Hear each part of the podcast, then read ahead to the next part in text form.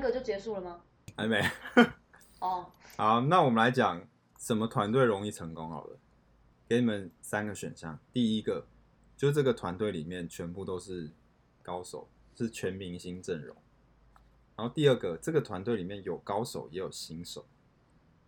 然后第三个，这个团队是一群好妈鸡，就可能一群志同道合的好朋友这样。你觉得哪一种团队组成比较容易获得成功？你这个团队是要做哪方面的事情？呃，不管，可是你可以把它想象成他要做一个需要创造力的事情，比方说我们现在做 podcast 好了。哎、怎么不讲话？ 真尴尬。你讲的，你这个举例太贴切了，做 podcast 害我们要好好思考 一下。我第一个我现在是哦我哪一现在在那个设身处境，不是啊、这个团队里我感觉面没有没有哪一个就是一定会成，一定是最成功、啊。我觉得三种感都有觉可能几率比较高嘛，就是大家对啊统计下来，可能哪一种几率比较高？像我们应该算是符合，呃，全我明们星算是阵符容合第一点，全明星对阵我容们符合第一 点，全明星阵容，全你明星阵容要不要脸啊你？然后我们也符合第三点，就是一群好妈鸡这样。我们又符合一又符合三了，你们真的很有脸好。啊完了，我们很敢哎讲这已经成功了啊，对啊，两个都符合全。都要。可是我跟你们讲哦，其实是第二个最容易成功。哎、是哦，为什么啊？就是根据统计数据，其实你一个团队里面有高手，然后也有新手，然后或者有熟人，也有没那么熟的人，其实比较容易成。因为这要讲到第四定律，就是成团队的成功其实需要多元性跟平衡。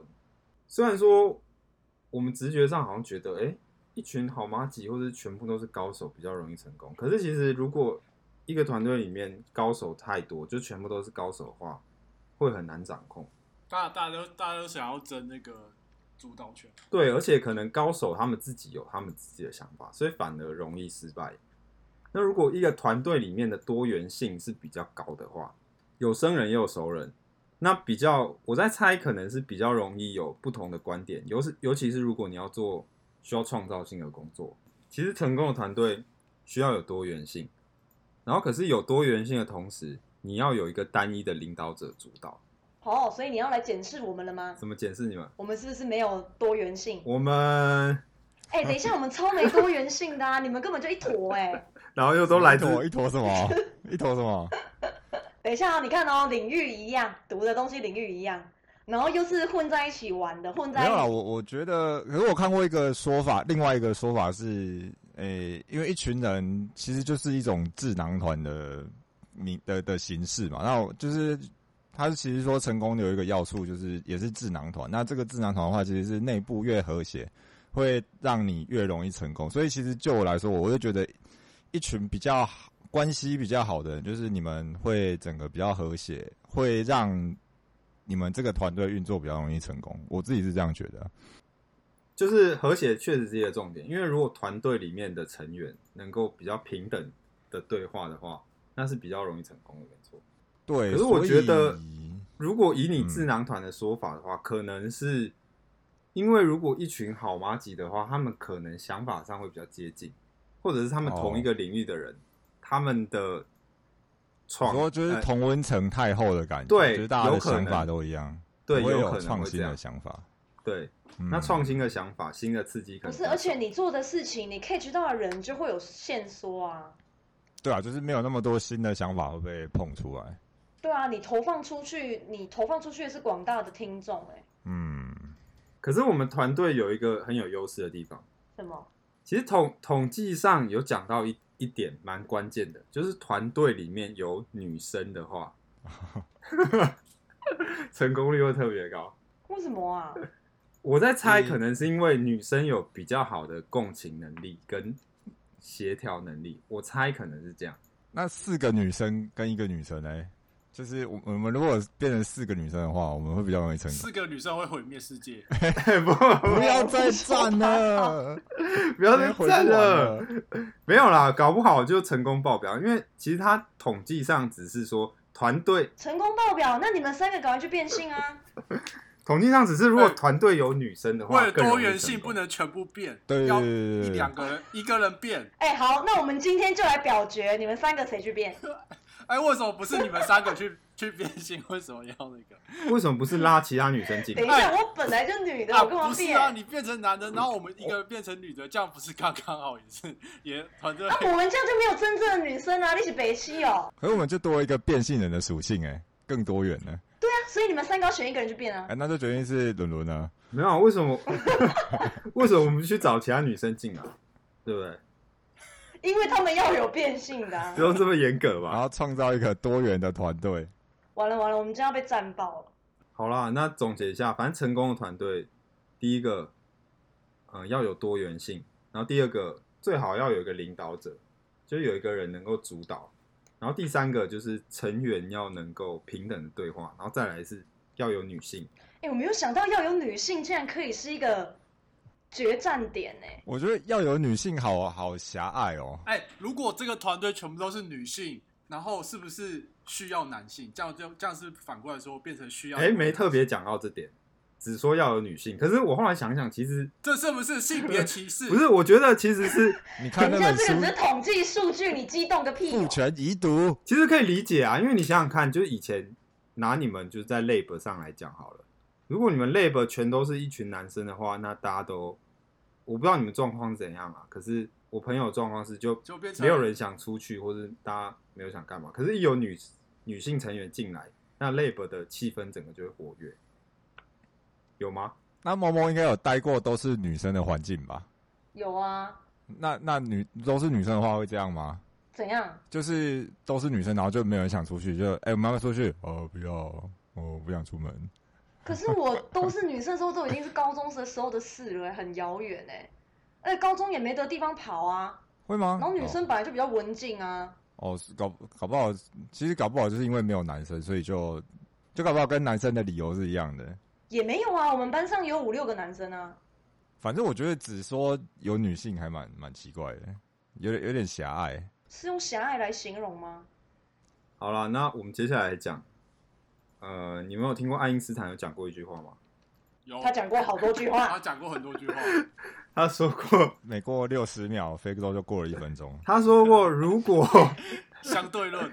如果你过了三十岁，你还没有产出，你在学术界还没有产出巨大的贡献的话，那你这辈子都不会有贡献。我们来请那个我们这边学历最高的某某，你觉得是吗？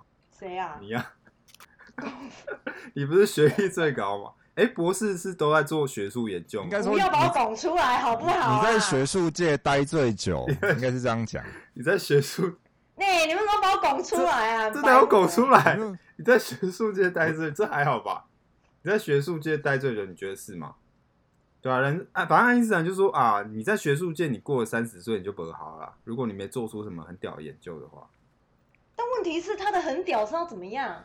就比方 Nature 说三你篇的之类的 paper 可能至少要引用很多吧之类的，因为我不太懂学术的那个，或是你的 paper 哈，可是你如果用引用出来说，我觉得这蛮难的啊。很难，是不？就是啊，最简单来讲就是你的点数，你你有几点啊？你你你你发的 paper 现在到到目前为止总共的点数有几点？这样来这样这样最那个最直觉吧。如果爱因斯坦要这样定义的话，还是说要想成过了三十岁就比较难毕业？还是说你观察 你的老师太嘞现之实类了的吧？你观察你的老师是不是真的？哎、是不是在？哎、不要害我啊，干嘛？ 是他们优秀的论文都是在可能我们老师很优秀的、年哦。轻之前产出的，还他们老师也很年轻吧？他们老师对很啊年轻哦。他可是过了三十了，不是吗？哎、可是你如果要用我们老师来讲话，的确是没错。我我猜啊，他自己本身博士班期间应该会是他最最最红那个产出是最棒的时候。可是没办法，他那时候是全职的学生呢，他现在完全不是啊。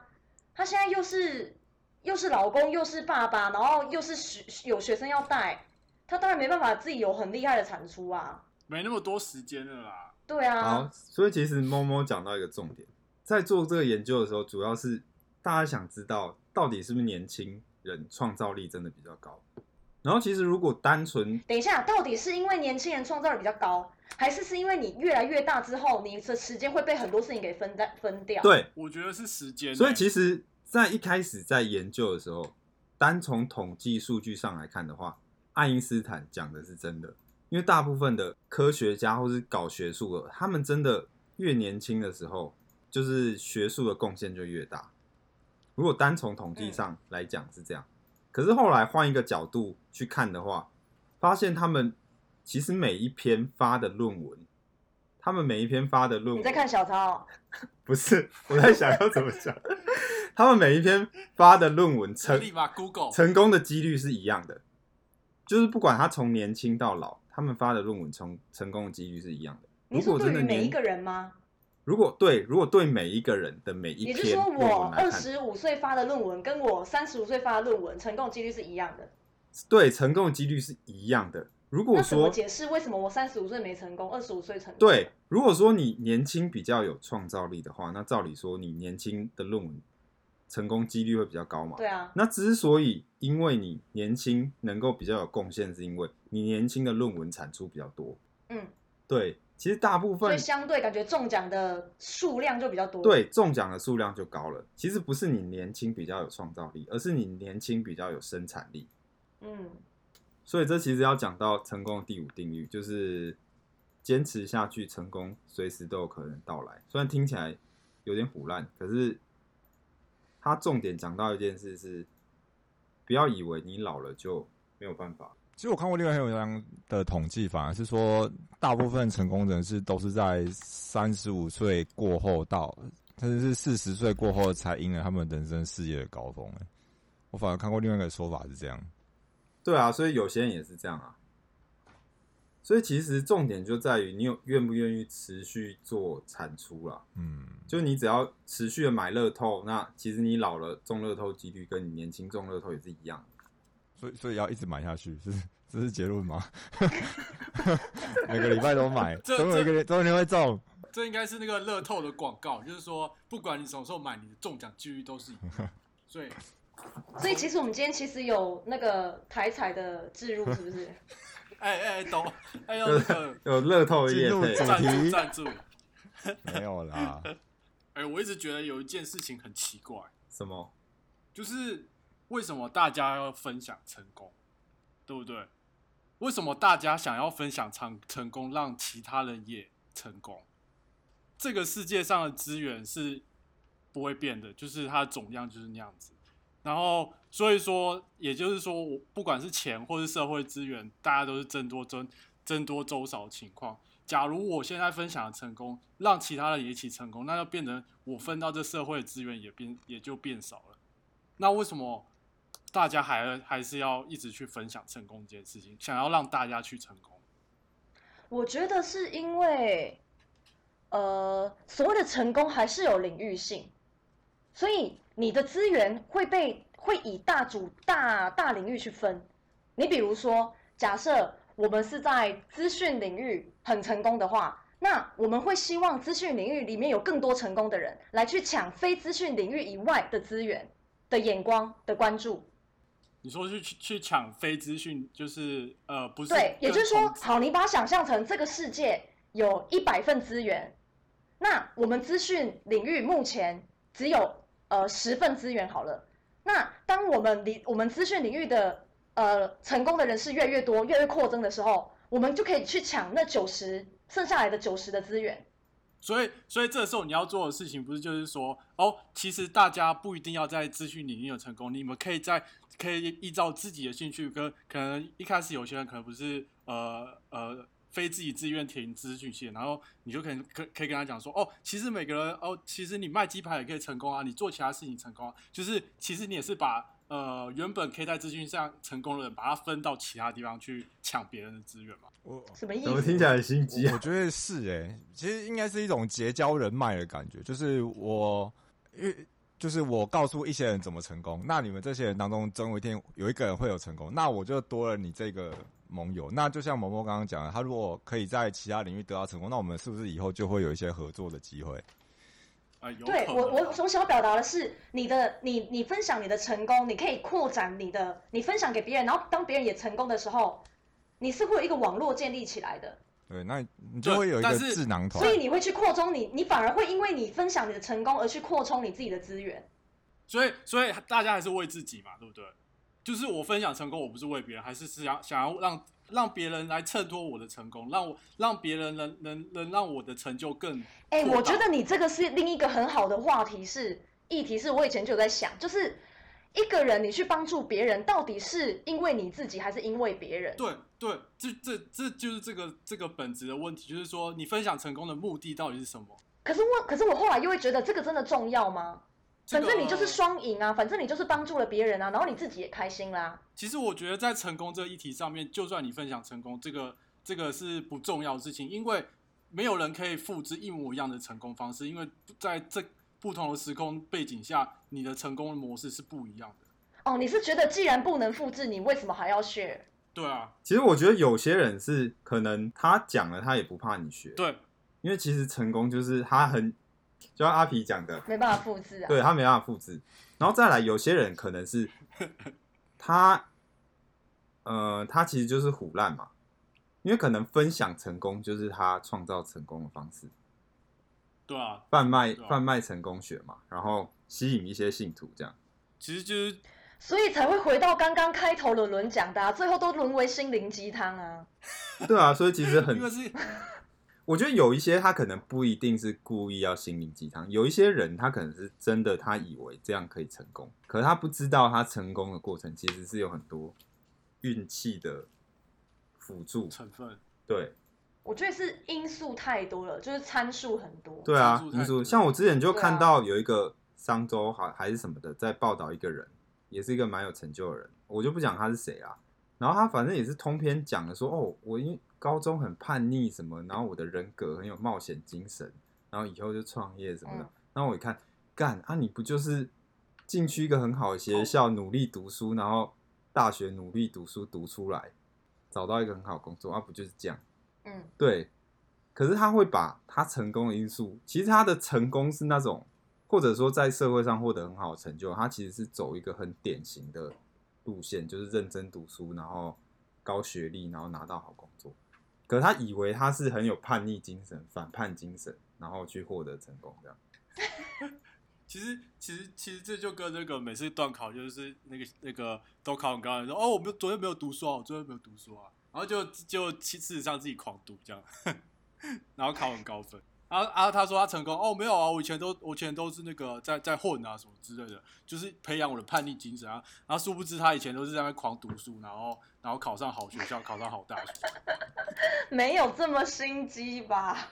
呃，他他就大家说，哦，大家其实你那个呃国高中其实不用那么认真啊，就是就是大家还是尽量活出自己， 玩玩出 兴趣。对，我觉得伦伦刚刚讲那种人比较像是他会跟你说，哦，没有啊，高中哦不用念太多书啦，你就是跟我一样这样玩，就是做自己想对做的事情，最后就会考很好啊。啊其实没有，他就是跟一般人一样，就是考前还是会去图书馆，你还是会去嘛。那只哎、你们不要但是他再那边不赞会跟你别讲人好不好啊？ 他就会殊不知如果把一些很光冕堂啊皇为的什理么由跟你说，？哎、我按照树上跟你一样，我我我我从头玩到尾，为什么我就去学电？哦为什么我没有去台大 那那那我也没办法。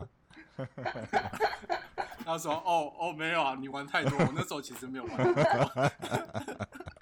对啊，所以我觉得其没实办法成功不要太听信于个人经验。然后，反正今天讲的这本书《成功既然有公司》，大家可以再去看，里面还有提到很多就是统计的实例。好啦，那差不多结束了啦。